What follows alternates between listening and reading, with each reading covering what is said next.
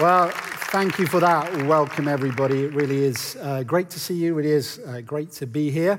Uh, speaking in this sermon series, as we look at that, the greatest of all sermons, really, the uh, Sermon on the Mount, in which the Lord Jesus Christ calls us to uh, radical living, what it is to uh, live as a citizen of the kingdom, what it is to uh, live under the rule and reign of the King.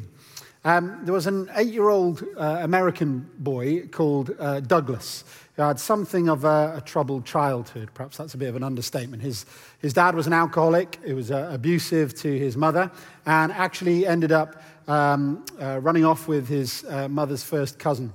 And Douglas, along with his mother and brother, they, as a family, all made their way from America to England, basically to have a, a fresh start.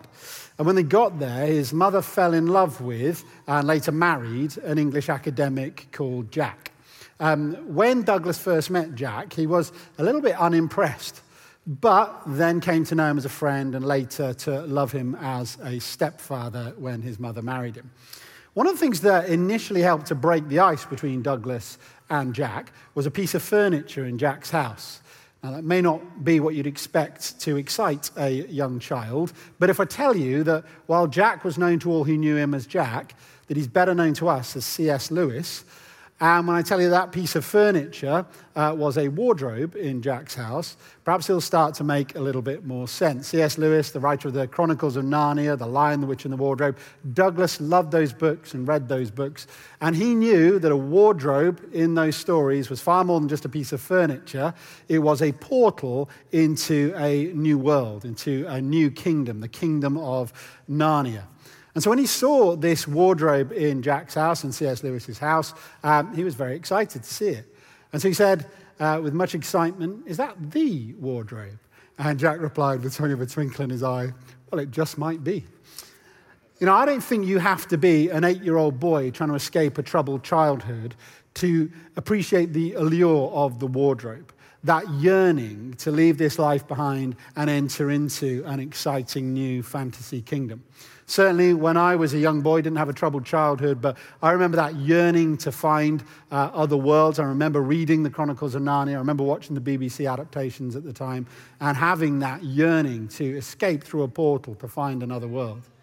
By the age of twenty-five, I have to tell you that, that yearning hadn't gone at all. In fact, if anything, it was, it was even stronger. Uh, sadly, at that time, I wanted to escape the way I was living my life, and perhaps even more sadly, I wanted to escape who I'd become. And so that yearning to, to find a new kingdom was still there, but I was twenty-five years old, so I'd for, um, given up believing in fantastical uh, worlds anywhere. So I'd stopped looking in the backs of wardrobes. But then one day I became a Christian. And I found that actually becoming a Christian was not just taking on a new religion or some new ideas or some new practices or a new philosophy, that actually when I repented of my sins and put my faith in Jesus and received the Holy Spirit, that actually I was stepping through a portal into a new kingdom, a kingdom even greater than the kingdom of Narnia, the kingdom of heaven itself. And in the Sermon on the Mount, the Lord Jesus Christ is talking about what life in that kingdom is like. You know, when you step through a portal into a new kingdom, you shouldn't be surprised if things are very different there, if it seems radically different even.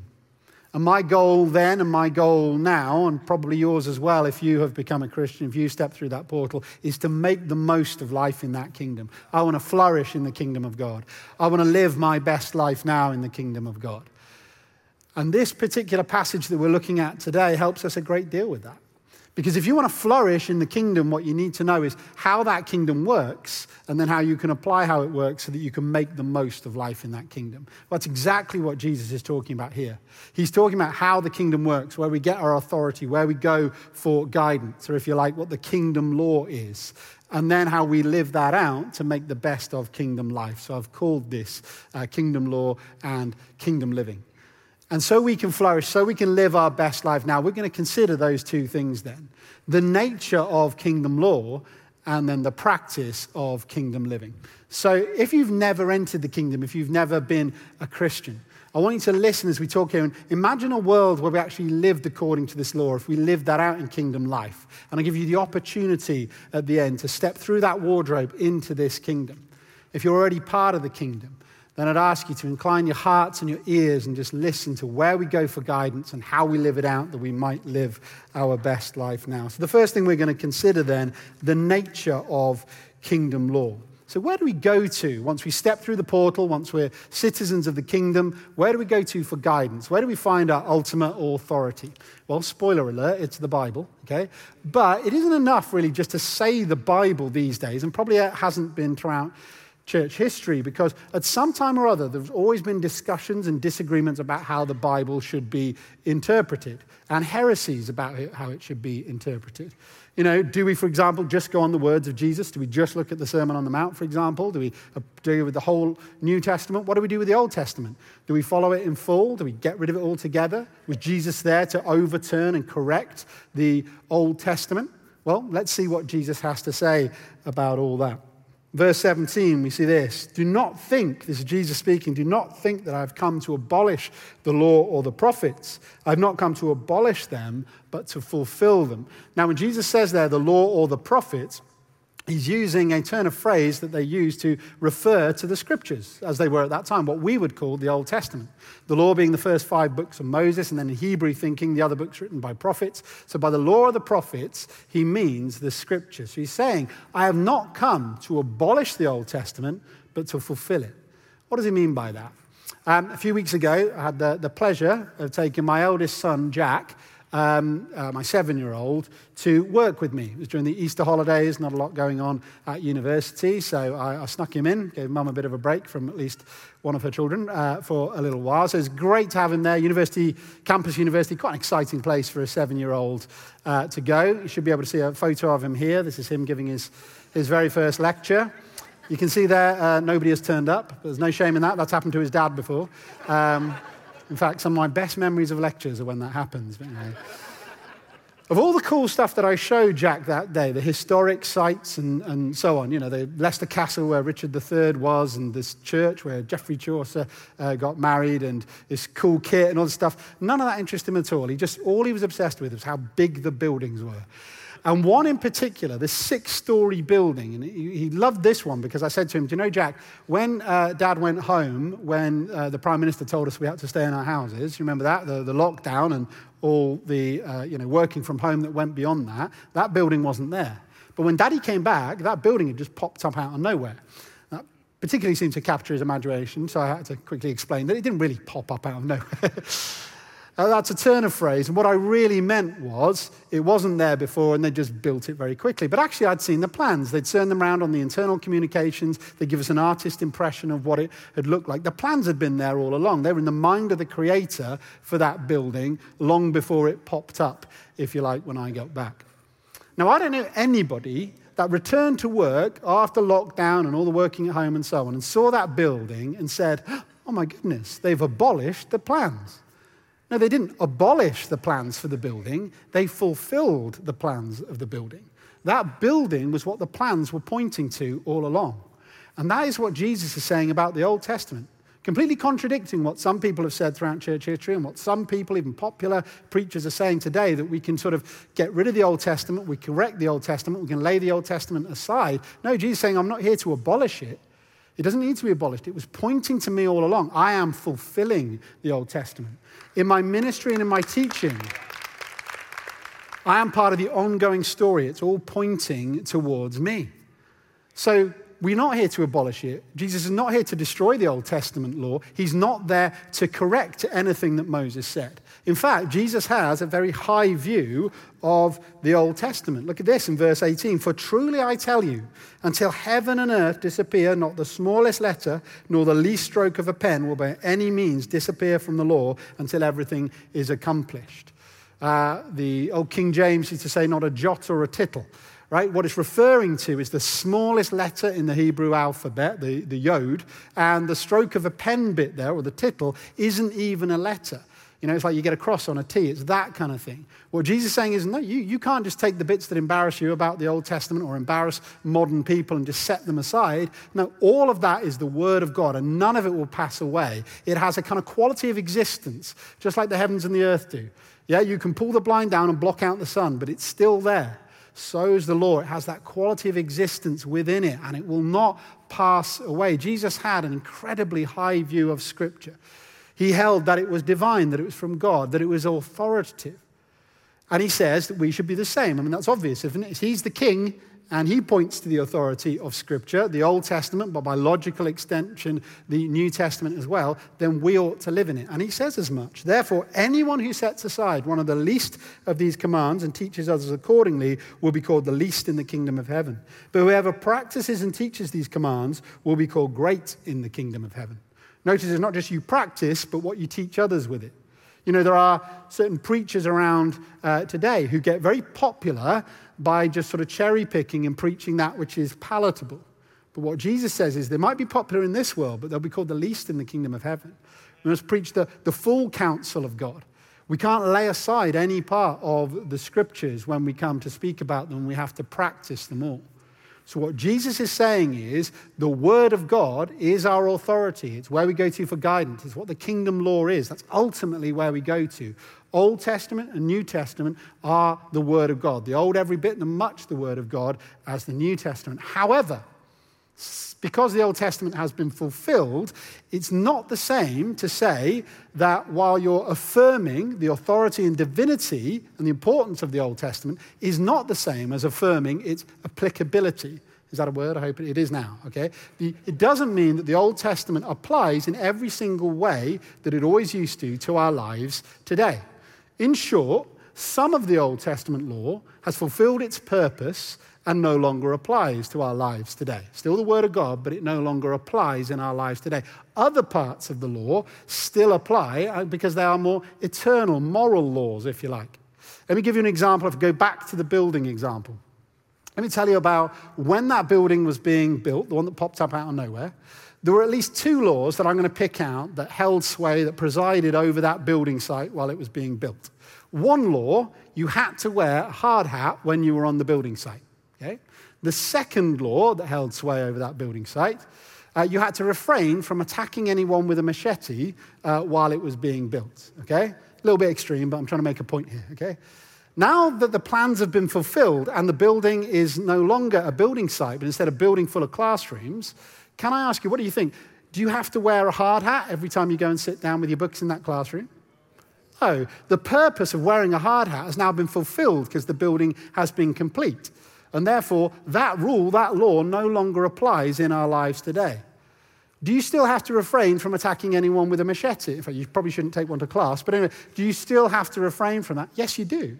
See, one of them has been fulfilled, but the other is an eternal rule that carries on. And it's the same with the way we apply the Old Testament. This is really important because Christians often get accused of hypocrisy. We say that this particular part of the Bible, you have to live by this, even if it's unpopular today. And people say, oh, well, yeah, but I don't see you sacrificing animals. I don't see you refraining from eating pork. And yet those are rules that are in the Bible. Those are things that are in the Old Testament. But what they're doing is they're pointing to things that no longer apply, that have been fulfilled. It says in Mark chapter seven that all foods have now been made clean. Those food laws were to help set us apart. Now we're set apart in Christ. We no longer lead them, lead, uh, need them, and they've been overturned. The sacrificial system was fulfilled in Jesus. It was pointing towards him all along, so it no longer applies in our life. But do not murder, do not commit adultery. Those are moral laws, eternal laws. Those continue to this day. So the simplest way to put this is that the Word of God is the Word of God. The whole Bible, the Old Testament and the New Testament, they're all the Word of God. But when we apply the Bible today, we apply and interpret the Old Testament through the lens of the New Testament, and much of the New Testament is concerned with what we apply and what we don't apply today. And so I have a question for you. How do you share the same esteem for the Scriptures that the Lord Jesus Christ had? If you're going to go to an authority as a kingdom citizen, have you got the same appreciation for the Scriptures as the King has? How are you getting on with your Bible study, with your Bible in a year? I'm feeling rather smug today. I'm within about three or four days of the actual Bible in a year day that I should be on. That's a bit of a record for me. But seriously, when you get guidance, when you've got a problem in this world, where do you go? You know, there are great resources on the internet. You can speak to psychologists and self-help books and so on. And I think all of that stuff can be good stuff, but your ultimate authority, where you check all that through, ought to be the Bible. We want to do everything that is biblical and cut out of our lives everything which is not. So where's, where do we get our kingdom law that we can make the most of life in this kingdom? It's the Bible. It's the Word of God. So then, the nature of kingdom law is that the whole Bible, the whole world, it's God-breathed, it's useful. But how do we actually live that out in our lives then? How do we practically apply that when it comes to kingdom living, if you like? I mean, if we've got so far in the message today, if we've only looked at point one, then we'll be thinking to ourselves, well, hang on, I feel rather bad for the way I've treated the Pharisees and the teachers of the law. I mean, they are much maligned in the scriptures, and yet aren't they the kind of people we ought to be? If you're supposed to have a very high view of Scripture, isn't that exactly the kind of person we should be? Because after all, whatever else the Pharisees and the teachers of the law did, they tried to keep the law. They were righteous in terms of keeping the law. They took the Scriptures incredibly seriously. So is Jesus basically saying that they should be our role models? Well, not quite. Look at verse twenty. For I tell you that unless your righteousness surpasses that of the Pharisees and the teachers of the law, you will certainly not enter the kingdom of heaven. This verse used to really scare me. I thought, if they are righteous, does that mean just to, to get into the kingdom or be part of the kingdom, I've got to meet their righteousness and then surpass it? That's not what Jesus is saying at all. Jesus is not complaining about their so-called love of the scriptures. He's complaining about their shallow interpretation of the scriptures and of the law. See, what the Pharisees and the teachers of the law were obsessed with is the external formalities of the law, what we might call legalism. That's what got to them. That's what, it wasn't actually an internal heart change.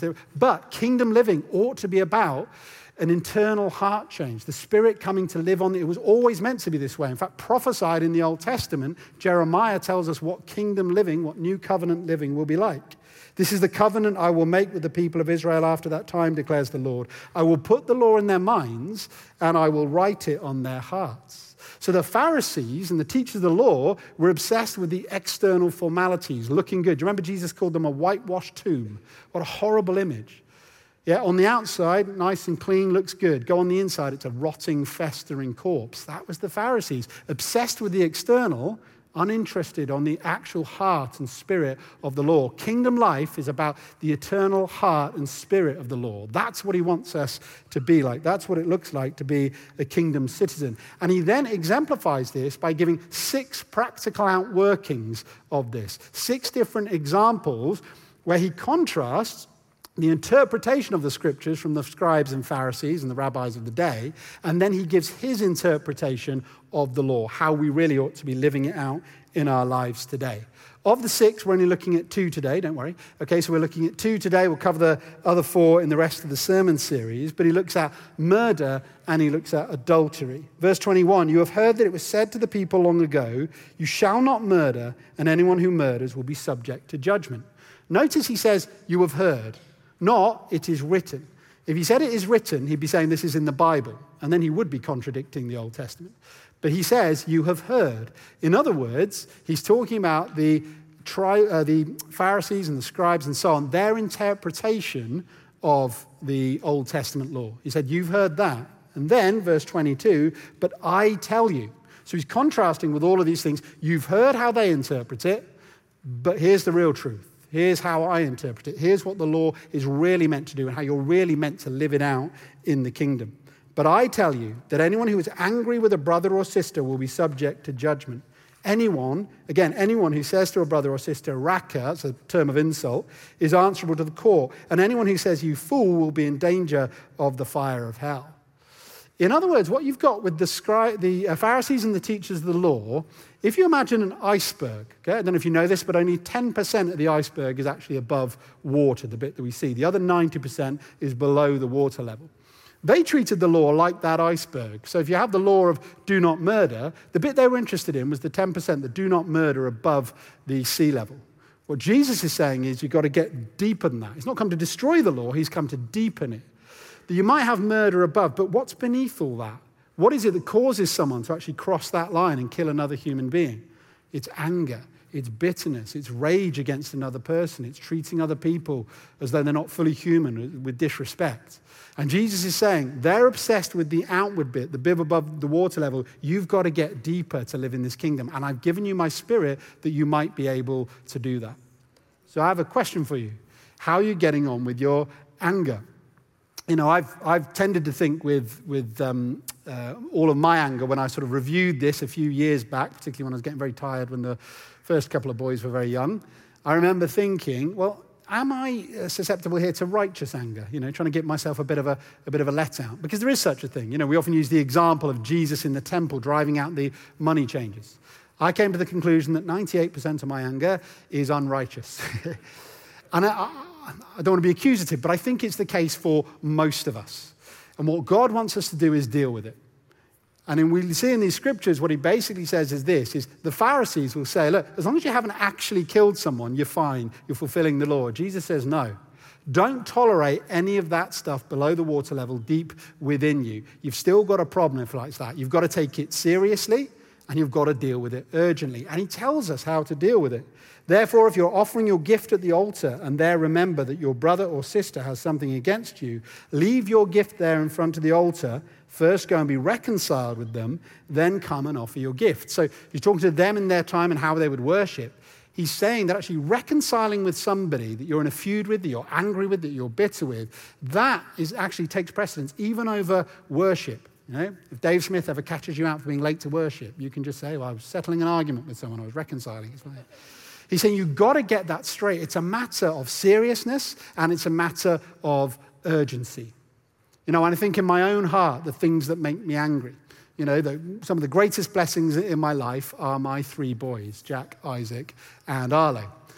Three of the things that make me most angry in my life are my three boys, Jack, Isaac, and Arlo. I've got Arlo does his bit. He's too cute to get really angry with. But Arlo does his bit keeping me up all night. And then when I'm, you know, tired and um, irascible and all that kind of stuff, I then have the other two, the five and the seven-year-old, then trying to push my buttons and push boundaries and so on, okay? Now, when I get angry with them, and I do, when I lose my temper with them, I shout at them or that kind of thing, whose responsibility do you think it is to reconcile and get on the front foot and, and go and say sorry in the first place? You know, should I wait it out and wait for a five and a seven-year-old to say, Father, we've been thinking, we've been disrespectful to you, we wound you up, you're tired, you're preparing for a sermon, you've had a lot on, and so we'd like, no, I don't think that's going to happen. I'm the grown-up, you know? And in those situations sometimes I've realized that actually my... my expectations of them are totally unfair. I'm basically saying, oh my goodness, can you not just behave like two well-adjusted thirty-five-year-olds and understand what's going on? Is that too much to ask? And of course the answer is, yes, it is. So what I've tried to model for them actually is that I'm going to lose my temper and it's going to happen, but there's forgiveness, there's grace in the kingdom, but I'm called to something higher. And I want to abide by that. I want them to see their dad's not an angry dad that he can say sorry when it's... A... So I want to go to them and say, boys, I'm sorry. Most of the time, they haven't got a clue what I think about. I don't think they're very intimidated by my anger. They normally just laugh at me. But nevertheless, I want to model that and say, I'm sorry. Equally in marriage. You know, I remember when I was getting married and reading books about, you know, men taking the lead and all that kind of stuff. One of the places when I learned that leading in marriage is actually about servant leadership, like Jesus...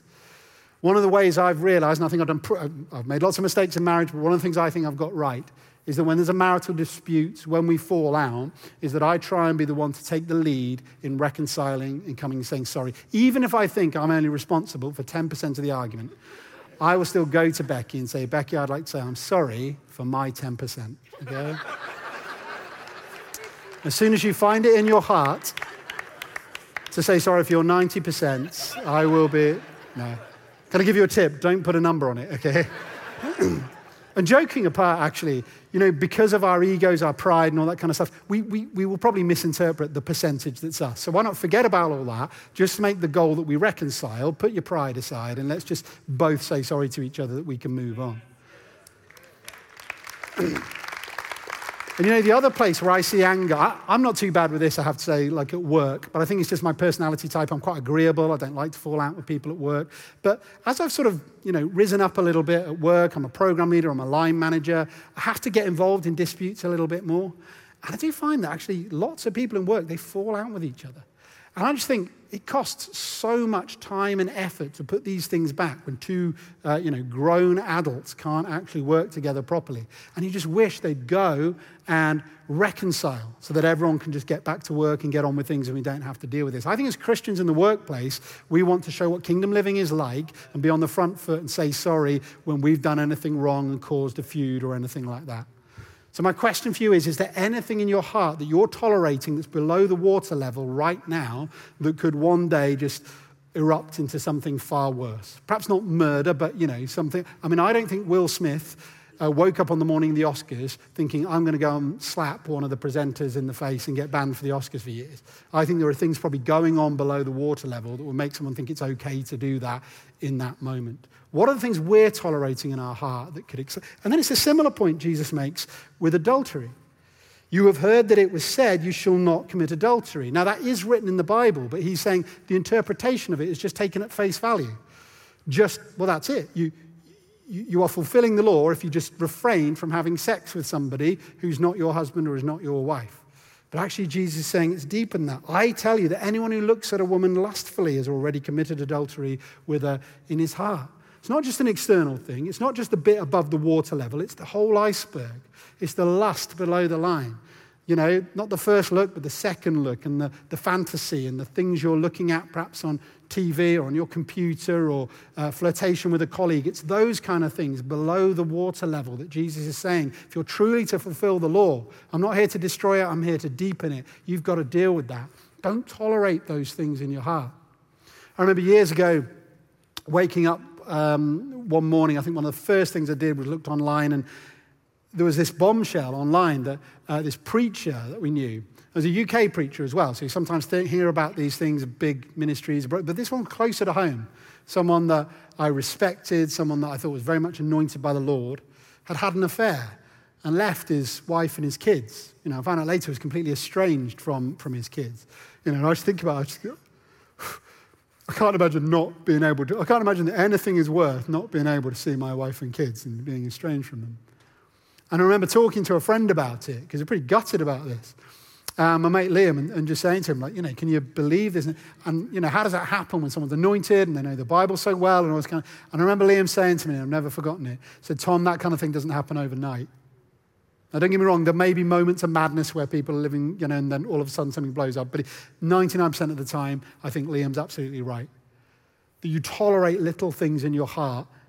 You don't do something about it. You don't deal with them seriously. You don't deal with them urgently, and they can grow and explode into something far worse and cause waves of devastation in people's lives. And again, my question for you is, what are you tolerating in the area of lust right now? What are you thinking, oh, it's no big deal, everybody does it? You know, maybe people who speak, they have to deal with those kind of things. Maybe people in ministry or the Holy Joes or whatever, they have to worry about it, but not me. What are you tolerating in your heart right now? Jesus is with his finger pointing on those things and wanting to do some deep heart surgery right to get to it, to, to, to forgive you, to cleanse you, to give you his Holy Spirit. And can you imagine if we dealt with all that stuff? So at Kingsgate and perhaps across the whole church in the U K and the world, we could actually be that shining light that God always wanted, to, to, to have a kingdom where people don't lose their tempers, where their kids aren't frightened of their father or their mother's temper, or, you know, people at work look to that person and say, they get on with everybody. They just seem to manage everything. When they fall out, they reconcile. You know, they, they've got a clean bill of health when it comes to affairs and, and things like that. They, you know, they, they, They don't look at that person when they walk across the office. If we were the shining lights, if we had a king, if we truly valued kingdom values and we lived as apprentices of our king, can you imagine the difference it would make right across this community, across this church, across the world, if we could do, well, we've got the opportunity. Jesus is calling us to do this. He's calling us to embrace his Holy Spirit, to embrace this higher living. And one day we will live in a kingdom where the kingdom looks exactly like this, a perfect life, absent of murder, of anger, of adultery, of, of lust, a perfect kingdom that will all work. Well, let's start bringing that kingdom on earth as it is in heaven today. And if you share that desire, I'd love us to respond together. If you wouldn't mind just standing to your feet right now. First of all, it might be that you've never become a Christian, you've never entered the kingdom, you've never gone through the wardrobe, if you like. Or would you like to come through the wardrobe today to come to meet the Lord Jesus Christ. Yes, I'm talking about some very difficult, hard living, deep stuff here, but he will give you his Holy Spirit so that you can live this way. This is an aspirational message, not a beat you down message. If you want to live like that, if you want to move away from some of the things that perhaps give you shame or some of that anger. You know, I've met so many um, men in my life when they give their testimonies, they said the moment they became a Christian, so much anger just left them. Jesus wants to deal with that and help you. If that's you, in a moment, we're going to sing a song. Come to the altar, embrace the Lord Jesus, turn away from your sin, pledge to give your life to him. And if you do that at the end, there'll be an opportunity uh, to speak to other people about that step. But for the rest of us, we're going to sing that song in just a moment. Come to the altar, come to the Father's arms. Perhaps you are in this um, place of anger or bitterness or resentment with someone. Perhaps some, something came up in your heart. Perhaps it's lust, you know, you're tolerating something right now. Well, this is the time to lay it aside, to come to the altar, to come to the Father's arms. And we're going to sing, and I want you to, as you worship, to in your own heart, your own spirit, your own mind, put aside that sin, turn away from it, lay down those things. Come to the Father's arms, and then I'm going to come back on, and we're going to do some open heart surgery.